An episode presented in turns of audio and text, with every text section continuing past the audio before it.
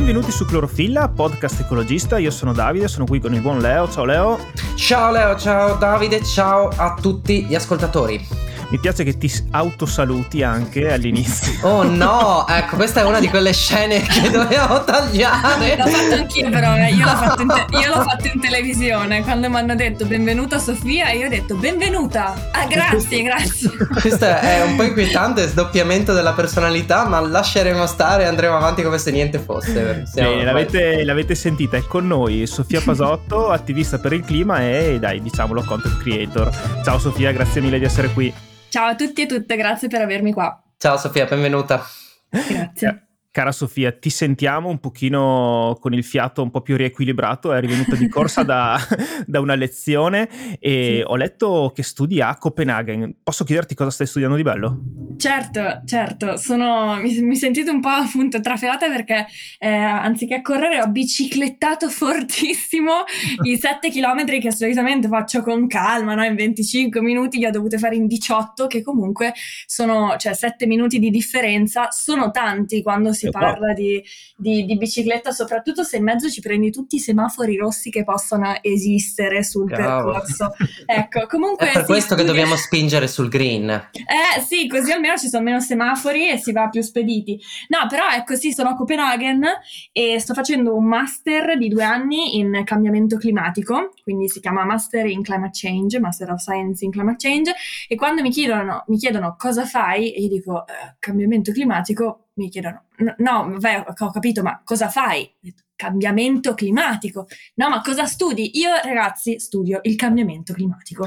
Studio il cambiamento climatico in tutte le sue forme eh, e dimensioni. Studio cosa accade a livello fisico, atmosferico, chimico. Quindi studi un sacco politico. di roba, perché abbiamo detto più di una volta che il cambiamento climatico e la crisi che ne consegue è un problema multisfaccettato che abbraccia un sacco di materie diverse. Quindi se ne vuole veramente al massimo proprio. Esattamente. Quindi, sì, sì, sì, sì, ecco, io non ho la presunzione di saper tutto.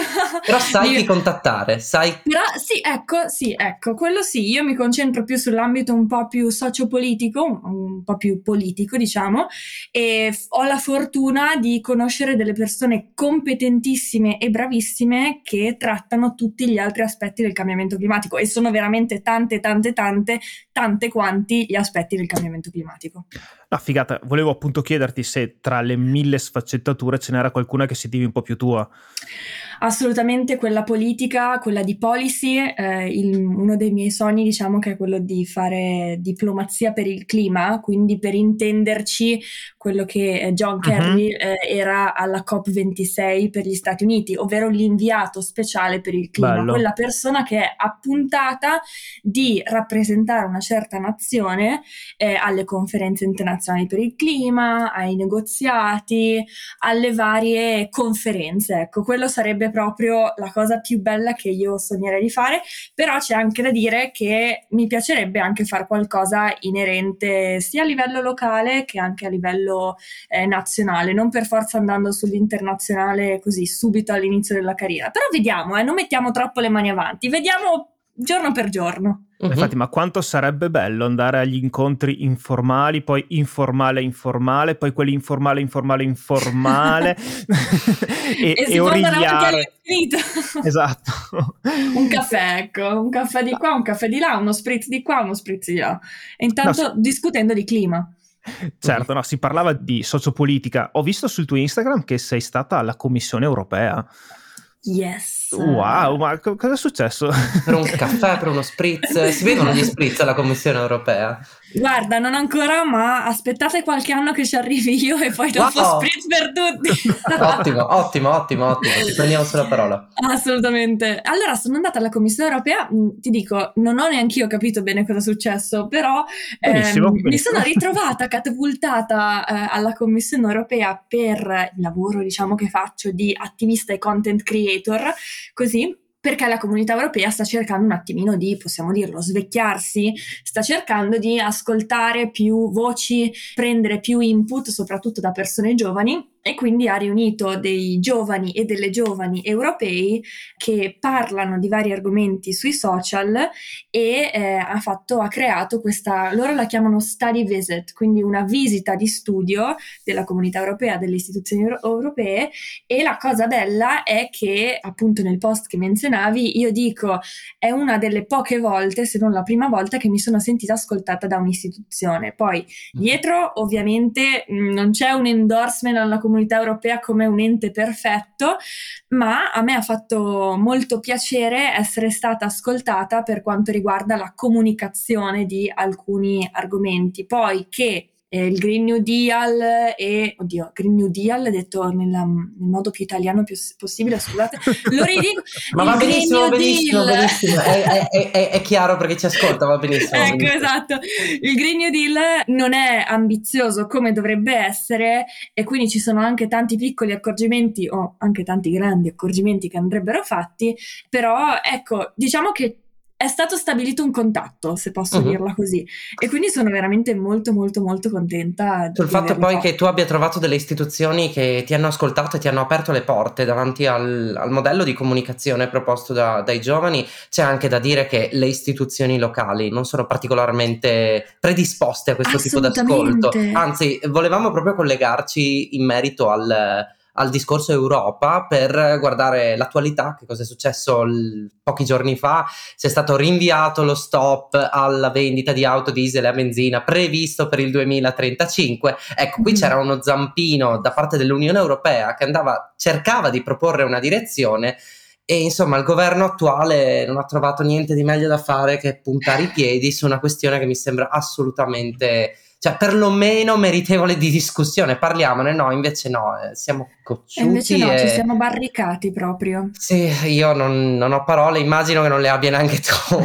no, io Vedete, la questione delle auto elettriche è una questione estremamente polarizzante e ehm, ci eh, sono perché alcune... vanno a batterie, ba- le batterie esatto, hanno i po- Esatto, però il fatto è questo, che ci sono alcune forze politiche che sfruttano la carica emozionale ed emotiva di questo argomento, che non dovrebbe averne di carica mm-hmm, emozionale ed emotiva, per dividere ancora di più non soltanto l'elettorato, ma anche la cittadinanza. E tu dici bene, le macchine elettriche vanno a batterie. E sentiamo dire no, ah, stavo cercando di fare una battuta ma è ah, uscita no, no, malissimo. no, vai no, avanti no, va. no, no, dicevo che è polarizzante perché i poli elettrici della batteria no vabbè ah, guarda oddio. e spiegarle è un disastro. Poi la, la, carica tu hai detto carica e volevo dire guarda carica elettrica. Ma vabbè non importa non importa no, vai avanti vai. Tro- sei, sei, troppo raffinato per me capito? È questo no non è vero non è sì, vero sì, son, sì, son, è, è, tro- è, troppo questo... tardi per queste ti battute chiedo venia ti chiedo veramente venia chiedo scusa mi prostro no vai, vai avanti il, il discorso è assolutamente appassionante vai avanti. Um, però, guarda, io che non capisco le battute, scusatemi. Um, eh, è che Davide ormai è abituato. Vai, chiedo, vai, vai avanti, no, vai veramente avanti. chiedo perdono, sarà stata la troppa carica che ho sì, messo sì, nella, sì, nella, nella biciclettata. Comunque, il fatto è questo, che appunto le macchine andando a batteria, le persone dicono, ah, le batterie muoiono donne e bambini estraendo i materiali che si fanno che si usano per fare le batterie. Certo. Eh, ma da una parte non pensiamo al fatto che donne e, ma- e bambini muoiano anche laddove ci sono le trivelle, laddove estraiamo gas, petrolio, carbone, no? Quindi, tra virgolette, donne e bambini muoiono soltanto un po' quando fa comodo a qualcuno, no?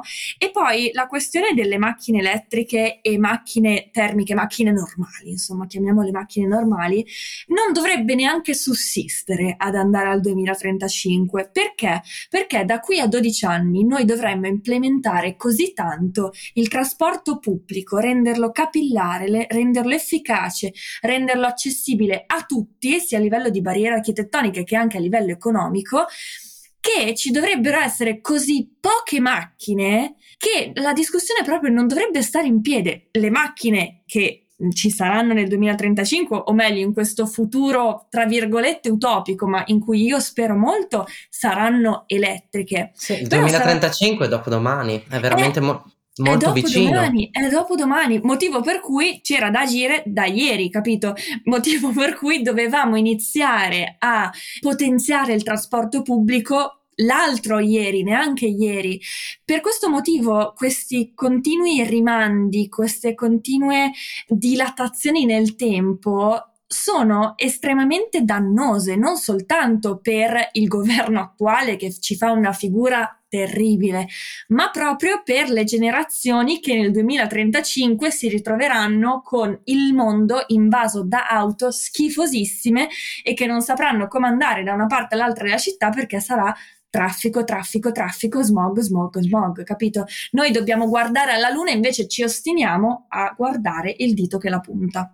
Che è il dito di colui di cui mi sono perdutamente innamorato, che è Gilberto Picchetto Frattin, oh, se il nostro amicone, nostro esatto, eroe. che vabbè insomma non vorrei aprire parentesi troppo scomode ma è veramente un personaggio secondo me incredibile io ho passato delle ore a guardare sue foto online perché secondo me insomma adesso non voglio essere inopportuno però è veramente una persona eh, un meme vivente mm-hmm. ma anche insomma, soprattutto per le sue uscite. Quindi eh, è un personaggio affascinante, secondo me, ma cambiamo pagina. E voltiamo pagina. Eh, giusto per chiudere anche il, l'argomento di cui stavamo parlando, c'erano delle analogie che venivano notate, insomma, tra gli esponenti governativi che più si sono opposti a questa presa di posizione per il 2035 si notavano delle analogie con i produttori di tabacco e come le strategie comunicative siano le stesse, cioè c'è stata la negazione su tutti i fronti fino a che si è potuto negare, quando mm-hmm. invece si è cominciato a proporre delle soluzioni come cerotti o passare a sigarette un po' più, più, leggere per poter smettere di fumare. Ah, non funzionano, non funzionano. Poi quando si è, prov- si è provato che adesso comunque c'è un crollo dei, dei, fumatori, allora questi continuano a dire no, ma in realtà questa cosa eh, non è fattibile. Insomma, ci sono sempre grandi industrie dietro, dietro l'industria petrolifera o dietro eh, l'industria del tabacco e queste cercano di arrampicarsi, di tenersi ancorate a, al, al, loro business eh, utilizzando delle strategie che però non possiamo permetterci di attuare decisamente su questi temi.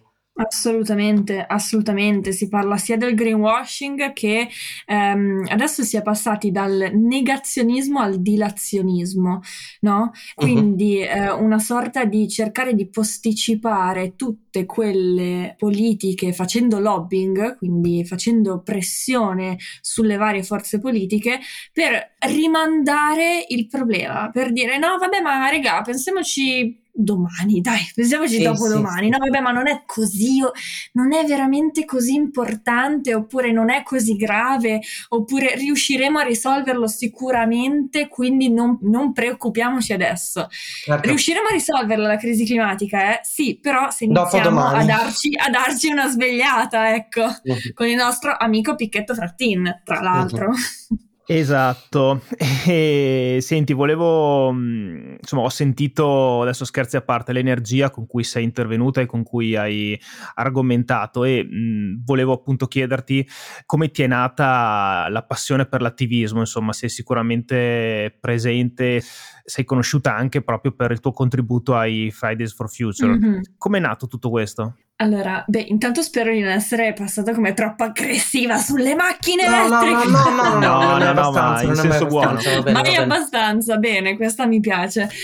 Quando mi diranno, Sofia, ma calmati, no, non è mai abbastanza. ottimo, ottimo. Ehm, allora, sì, io ho iniziato come sono tuttora un'attivista per il clima.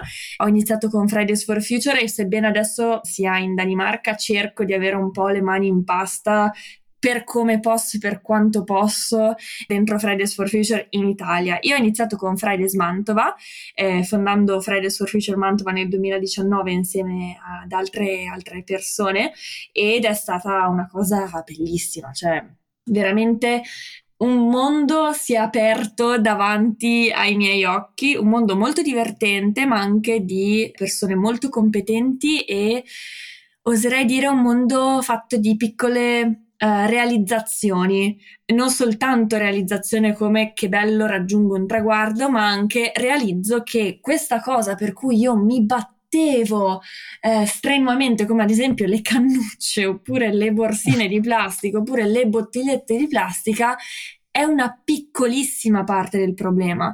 Quindi devo dire che l'attivismo per il clima a me personalmente ha aiutato molto appunto a realizzare quali fossero le priorità nella lotta alla crisi climatica ed è quello che cerco anche di far passare tramite eh, i miei video oppure tramite i contenuti che faccio online, che ho ho dovuto iniziare a fare online a causa proprio della distanza che eh, mi separa da Mantova. Ma infatti eh, ho sentito che hai usato il termine ho dovuto fare. Ho letto una tua intervista dove dici che comunque non ami i social e come concili il fatto che eh, insomma da un lato sei sicuramente popolare sui social e dall'altro magari appunto non, non ti fanno impazzire. Mi fa molto ridere che tu abbia letto un'intervista in cui dico che odio i social perché effettivamente ho lasciato spiazzata qualche persona che mi diceva sì, quindi qual è il tuo rapporto con i social? Ah, io li odio, io li detesto, io li detesto ragazzi perché sono assolutamente grata di quello che mi hanno dato e di quello che mi danno tutti i giorni perché mi permettono di connettermi con tante persone che certe volte mi prendono anche come esempio e questa cosa qua è bellissima, bellissima, mm, ti responsabilizza molto, però è anche molto bella. E mm, diciamo che io trovo i social molto riduttivi a volte, quindi quanto è bello vedersi davanti a un caffè, davanti a una birra, davanti a uno spritz, eh, davanti a una cioccolata calda, davanti anche semplicemente a una pianta, un albero, quello che volete e quanto è bello parlare a voce e avere un dialogo. Quello è ciò che mi spinge ad andare avanti, mi motiva a continuare a parlare di crisi climatica. Non sono i social ciò che mi motiva ad andare avanti. Ovviamente sono le persone che stanno dietro uno schermo, sì, però principalmente le persone che mi stanno davanti, oltre che dietro lo schermo, queste persone con cui ho un'interazione umana presente, come dire, tangibile, eh, sono, sono quelle secondo me che veramente motivano il mio stare sui social e il mio stare anche fuori dai social, perché ovviamente a chi comunichi se non alle persone? Tu puoi anche, ti può piacere tantissimo comunicare in generale, ma se non hai nessuno che ti ascolta, dove la trovi la soddisfazione? No? Abbiamo bisogno certo. di qualcuno che ci ascolti.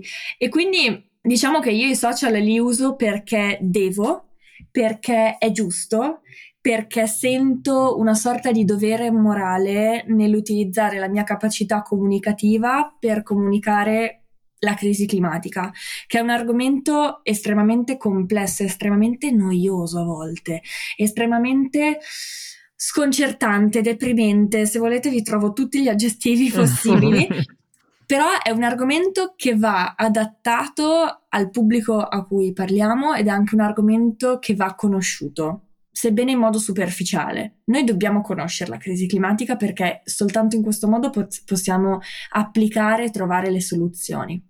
Poi qualsiasi comunicazione venga fatta in questo periodo storico, insomma, è, è difficile farla prescindere dai, dai, social network, quindi è sì. giusto legarsi ai mezzi che vengono utilizzati nel, nel, periodo, utilizzarli a proprio vantaggio e ricordarsi che sono dei mezzi per Forza. raggiungere un determinato risultato. Quindi mi, mi, ritrovo assolutamente. Il podcast è uno di dici. questi anche. Il podcast, podcast è uno di questi. Infatti bellissimo. ci troviamo qua apposta, ci troviamo. Podcast qua. bellissimi, bellissimi, questi mi piacciono tantissimo, quindi vi rinnovo ancora, eh, vi ringrazio ancora eh, per l'invito perché i podcast mi piacciono proprio tanto. Ottimo, ottimo. Allora abbiamo fatto Sa- centro. Sapete invece qual è un altro mezzo di comunicazione? I libri. Eh, uh. Cara cosa, Sofia, scusa, non ho mica un po', un po', non, un po più non li conosco. Un po' non, non li conosco. I libri si mangiano? e anche se Beh, si divorano, una... si divorano. Quando, quando, uno è appassionato si divorano. Esatto, Bravissimo. esattamente. Bravo Leo, grande, grande Leo. Questa se l'ha servita su un piatto d'argento però, eh. eh. Vabbè, servire su un piatto d'argento qualcosa che si divora, decisamente sì. Eh, assist su assist proprio. Sì, qua, qua non finiamo più ragazzi, andiamo avanti. un circolo virtuoso lo chiameremo. Esatto. E no, volevo chiederti se c'era qualche lettura che ci volevi consigliare, che sia più o meno recente o che insomma ti abbia acceso qualche lampadina, ti abbia stimolato aiutato particolarmente in, eh, in quello che fai?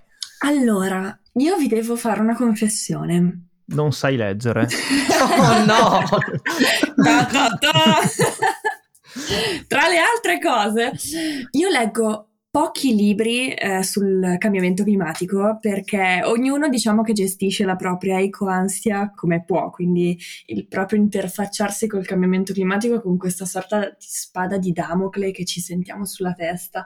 Beh, insomma, stai eh, facendo un master, quindi immagino che tu ne abbia insomma eh, parecchi di... eh, io devo leggere tanti articoli, tanti articoli eh. scientifici, queste cose qua, però vi, vi posso dire un paio di titoli di libri che ho letto che mi sono piaciuti moltissimo sul cambiamento climatico, sulla parte un po' più politica del cambiamento climatico. Uno di questi è Primavera ambientale di Ferdinando Cotugno che mm, no, anzi non vi spoil non vi spoilerò niente, non vi spoilerò niente, ma vi dico soltanto che è spettacolare, è spettacolare, è per tutti, quindi eh, io l'ho regalata ad esempio a mia mamma ed è una lettura breve, leggera ma che ti lascia qualcosa dentro. Ho pianto paio di volte. Mi chiedo se il riferimento non sia un un, un, richiamo alla primavera araba soltanto in, in chiave ambientale o comunque a, faccia riferimento alle marce. Però hai detto che non vuoi spoilerare. Non voglio segui... spoilerare, però questo lo troverete nel libro. Ottimo. Quindi, e, ecco, allo- e allora ecco. è, un, è, un assist, è, un, assist, al libro. Ottimo, perfetto. Va esatto. Comunque volevo eh, aprire una minuscola parentesi e dire che sì, l'ho letto anch'io ed è tra sì? i miei top, assolutamente. Sì, mi ritrovo in quello che dici, nel senso che l'ho trovato di una... cioè ha una capacità di sintesi e di, e di, dire le cose con una potenza veramente e un'efficacia uniche, quindi ottima scelta. Io sono d'accordissimo e infatti glielo dico spesso e gli dico, ma tu come fai a rendere poesia alcune cose. Sembra di leggere un testo così incisi- incisivo ma così poetico che ti fa venire quasi i brividi certe volte. Io veramente glielo, ogni, ogni tanto gli scrivo e gli dico: Ma come fai? Ma come fai? Vabbè, questo è uno dei miei suggerimenti. Per rimanere in clima, in, in clima. per rimanere in tema di clima, vi consiglio il libro di un'autrice che si chiama Stella Levantesi e sì. eh, si chiama I bugiardi del clima. Riguarda chi ha il potere della comunicazione ambientale e chi ha il potere sulle politiche ambientali. Quindi questi sono i due, i due, libri che in questo momento vi consiglio. Ce ne sono veramente tanti altri, tanti di bellissimi. Eh, mi viene in mente L'altro mondo di Fabio Deotto, ad esempio, mi viene in mente anche il libro di Lorenzo Tecleme. Ce ne sono tanti. Se dovete iniziare da due, questi questi, quindi un autore e un'autrice, giusto perché mi sembra corretto, e poi ne trovate anche tanti nella sezione risorse del sito di Fridays for Future Italia. E se volete sentire la voce di Fabio Deotto e di Ferdinando Cotugno, andate sul sito di Clorofilla dove ci sono gli episodi con loro due Perfetto. e quindi sentite direttamente dalla loro bella vocina, insomma, qualche piccola anticipazione dei libri che hanno scritto e che insomma sono piaciuti molto anche a noi. E chissà che arriverà anche la vocina di Stella Levantesi, già che ci siamo. Assist! Eh già, quello dai, dobbiamo provarci perché è un libro che hanno consigliato in tanti, onestamente, eh sì, quindi eh sì. dobbiamo provarci con Molto Stella. Bello. Cara Sofia, noi ti ringraziamo un sacco di esserci venuta a trovare e ti facciamo i migliori in bocca al lupo per uh, tutti i tuoi progetti.